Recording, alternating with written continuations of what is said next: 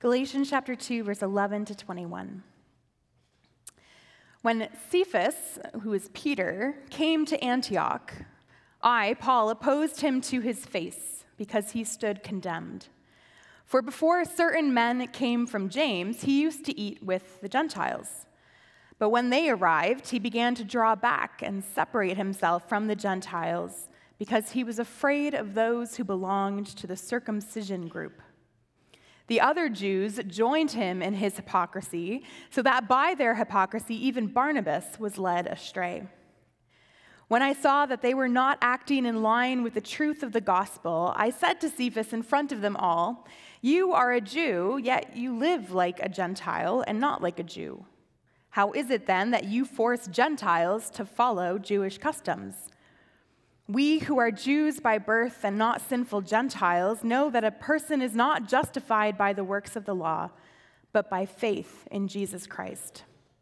So we too have put our faith in Christ Jesus, that we may be justified by faith in Christ and not by the works of the law, because by the works of the law no one will be justified. But if, in seeking to be justified in Christ, we Jews find ourselves also among the sinners, doesn't that mean that Christ promotes sin? Absolutely not. If I rebuild what I destroyed, then I really would be a lawbreaker. For through the law I died to the law, so that I might live for God. I have been crucified with Christ, and I no longer live, but Christ lives in me. The life I now live in the body, I live by faith in the Son of God, who loved me and gave himself for me. I do not set aside the grace of God, for if righteousness could be gained through the law, Christ died for nothing. This is the word of the Lord.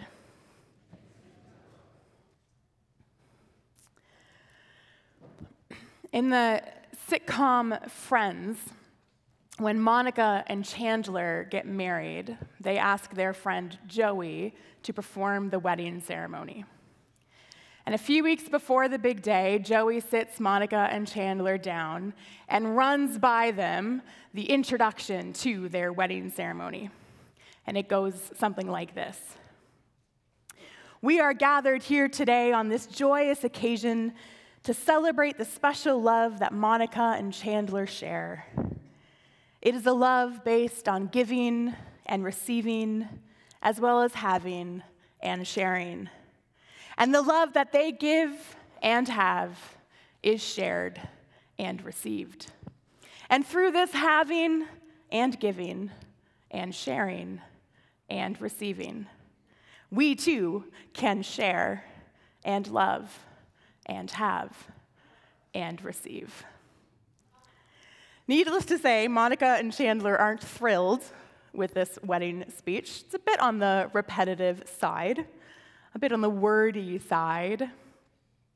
But this week, as I studied Galatians chapter 2, and especially as I was reading what John Calvin has to say about faith, this felt like a pretty accurate summary of what I was reading.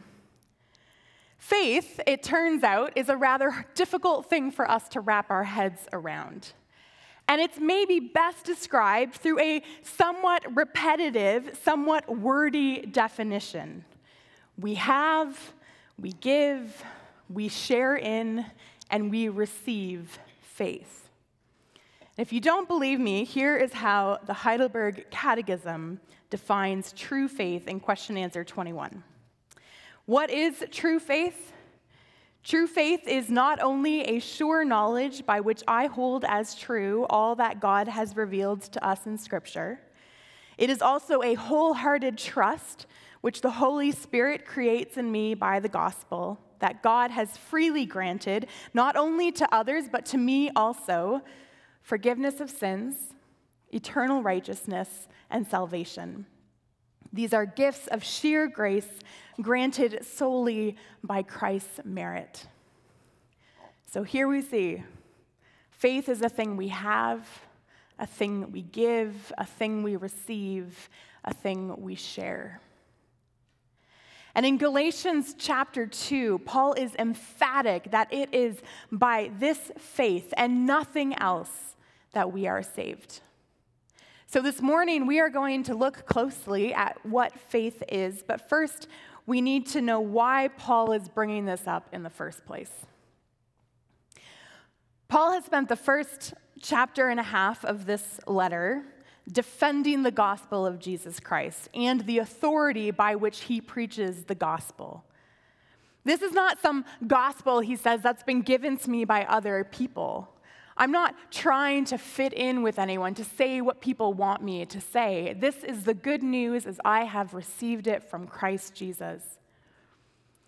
And Paul is so uninterested in human approval and so dedicated to this gospel that he gets up and confronts Peter. Peter, the, the one on whom Christ's church is built, Peter, the apostle above all other apostles, Peter messes up, and Paul calls him out on it. Peter, or in the Aramaic, Cephas, had at one point been eating with Gentile Christians, non Jews who had come to faith in Christ. And this probably refers to the dinners that were eaten together in association with the Lord's Supper. When the church gathered for this supper, it was not just a piece of bread and a thimble of juice, but a full meat, potatoes, and vegetables kind of meal shared together. And it's, it's worth noting that Peter was eating with Gentiles. The, the Torah, the Jewish law, was really concerned with cleanliness and purity. And so the law had always been really strict on what the Jewish people could eat and who they could eat with. Eating with Gentiles had been verboten for many, many centuries. But then Christ came and fulfilled the law and welcomed Gentiles into the covenant, into this family, and so welcomed them to the table. and for a while, Peter was eating with them at the table until a group of guys showed up who were adamant that eating with uncircumcised people, or Gentiles, was still a no no. Until those people were circumcised, until they bore the sign of the covenant, you could not share a table with them. Those people were still unclean. Those people still weren't in, they still weren't righteous. Well, Paul has no time for this. On the one hand, he says that Peter and the others who are following him are backing away from who are backing away now from the table. He says that they're hypocrites because he knows that they don't actually believe that the, the men, they don't actually believe what these men are saying about the importance of circumcision, but they're just adopting a posture, a pose, trying to save face before this group of people. And, Paul says, they should know better than this. We who are Jews by birth, he says, know that a person is not justified by the works of the law, but by faith in Jesus Christ. There's a veiled reference in verse 16 to Psalm 143, which begins Lord, hear my prayer. Listen to my cry for mercy. In your faithfulness and righteousness, come to my relief. Do not bring your servant into judgment for no one living is righteous before you. While the Jewish people did place a lot of emphasis on the importance of following the Torah, there was still an implicit understanding that only God could save. They could not save themselves. The people had always been reliant on God's mercy to keep them from his judgment. And now, says Paul, that reliance looks like faith in Jesus Christ. We have put our faith in Christ Jesus that we may be justified by faith in Christ and not by the works of the law, because by the works of the law, no one will be justified. So, what does this look like? We heard, just last week, we heard that we are saved by Christ and Christ alone. We aren't saved by the things we do. We don't need to add anything to the gospel. We don't need to add anything to God's grace. We aren't saved by going to church or praying a lot or saying the right things or listening to the right music or anything except Jesus. We are saved, or in Paul's language, we are justified. We are made right with God by faith in Jesus Christ. Which still makes this sound like this is something we are responsible for, right? We have to have faith. So let's unpack this. What exactly is faith? What does faith look like? And how do we understand faith as it is paired with grace?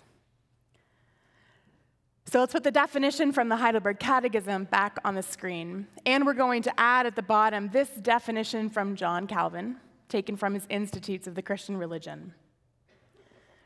He says, Now we shall possess a right definition of faith if we call it a firm and certain knowledge of God's benevolence toward us, founded upon the truth of the freely given promise in Christ, both revealed to our minds and sealed upon our hearts through the Holy Spirit. Unsurprisingly, we can see that there's quite a bit of overlap between the Catechism and Calvin. So let's pick this apart. First, we see that faith is knowledge. Now, this isn't just head knowledge. This isn't simply understanding or comprehending things that we experience in the world, like 9 plus 8 equals 17, or the knowledge of why the leaves turn color in the fall. Calvin says that this knowledge is an assurance of those things we cannot comprehend and yet believe to be true. And he's quoting here Hebrews 11, verse 1. Now, faith is confidence in what we hope for and assurance about what we do not see. So, this is a, a, knowledge that we know in our head, but also in our heart. It's something that seeps inside of us, grounding us, holding us fast. Calvin calls this a firm and certain knowledge. The Catechism says it is a sure knowledge. This is a, a knowledge upon which we can rest.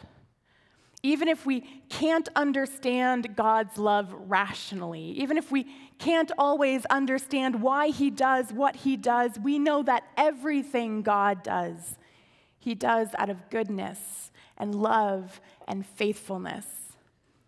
And so we can trust in His benevolence, in His goodness. Which seems like rather a tall order, right? if we can't understand fully this love, if we can't wrap our minds around God and make sense of God, then how do we come by this knowledge? Calvin puts it this way This knowledge is both revealed to our minds and sealed upon our hearts through the Holy Spirit. And the Catechism? Faith is also a wholehearted trust, which the Holy Spirit creates in me by the gospel. And so, this is the, the gift part, the receiving of faith.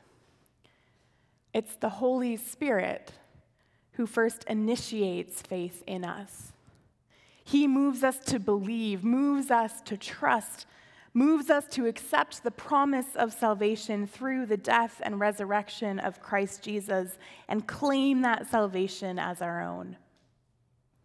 And it's the Holy Spirit who causes that faith to grow, leading us into deeper and deeper knowledge of God, of Christ, of the, the knowledge, the assurance of our own salvation. And the Spirit does this by stirring in us a deeper desire to know God, to know Christ, to know the promise of our salvation. This, this knowledge isn't just floating around in the clouds somewhere, seeping into us through osmosis. This knowledge comes to us as we enter into deeper and deeper relationship with Christ, which we do by spending time with Jesus, spending time in prayer, spending time in his word. Calvin says faith needs the word as much as fruit needs the living roots of a tree. Scripture is our foundation, the words by which our faith is deepened and supported and sustained. At the end of the Sermon on the Mount, Jesus tells the listening crowd this parable Everyone who hears my words and puts them into practice is like a wise man who built his house on the rock. The rain came down, and the streams rose, and the winds blew and beat against the house, but it did not fall, for it had its foundation on the rock. Without a good foundation, a house will be unstable. Without food, the body will grow frail. Without deep roots, a tree will not bear good fruit. And without the word of God, our faith will grow frail. So, yes, faith is a gift. It is the Spirit moving within us, orienting us toward God. But do we receive that gift with open arms?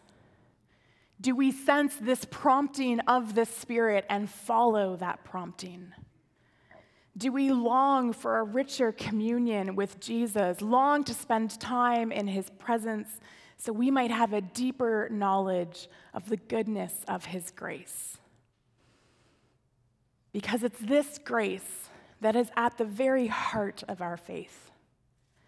It's the truth of the freely given promise in Christ, says Calvin, the forgiveness of sins, eternal righteousness and salvation that are gifts of sheer grace granted solely by Christ's merit. At the heart of our faith is the faithfulness of Jesus. His faithfulness to the mission of the Father, by which Jesus came into the world as a human being and took all the judgment humanity deserved upon himself. He took it all the way to the cross, bearing our sin, so we might stand pure and blameless before the Father. There is now nothing more we have to do, no law we have to follow, no special words we have to say to secure this salvation for ourselves. Only believe and trust in the promise that Jesus Christ, the Son of God, loved us and gave himself for us. It is the knowledge, the assurance of this truth that the Spirit leads us into more and more through communion with Christ. And so faith is not just a, a cursory, one time acceptance of the gospel story, but the ongoing, active trust in the promises of God, a regular participation in and receiving of God's promises. I heard a retired pastor this week marvel at how his faith is still being strengthened. He said that recently the, the lordship of Christ had hit him in a new and profound way. And he couldn't make sense of why he had experienced this revelation after so many years of ministry. But you could hear the gratitude in his voice, the awe that the Spirit was still leading him into deeper truths that grounded his trust in God. And faith is also not just the absence of doubt, but the assurance that even as we experience doubt, and have questions and struggle to make sense of things, that the faithfulness of God through Christ Jesus is our foundation. And faith is not a burden, but leads us into freedom freedom from guilt, freedom from shame, freedom from anxiety, freedom from fear. Faith is an assurance that we cling to, a gift we receive, a trust that we give, and a sharing in the life, death, and resurrection of Jesus Christ. So may our faith grow and deepen. May we never stop seeking, never stop turning our lives towards Jesus never stop experiencing this glorious truth encapsulated in an old, old hymn I sought the Lord, and afterward I knew. He moved my soul to seek him, seeking me. It was not I that found, O Savior, true. No, I was found of thee. Would you pray with me?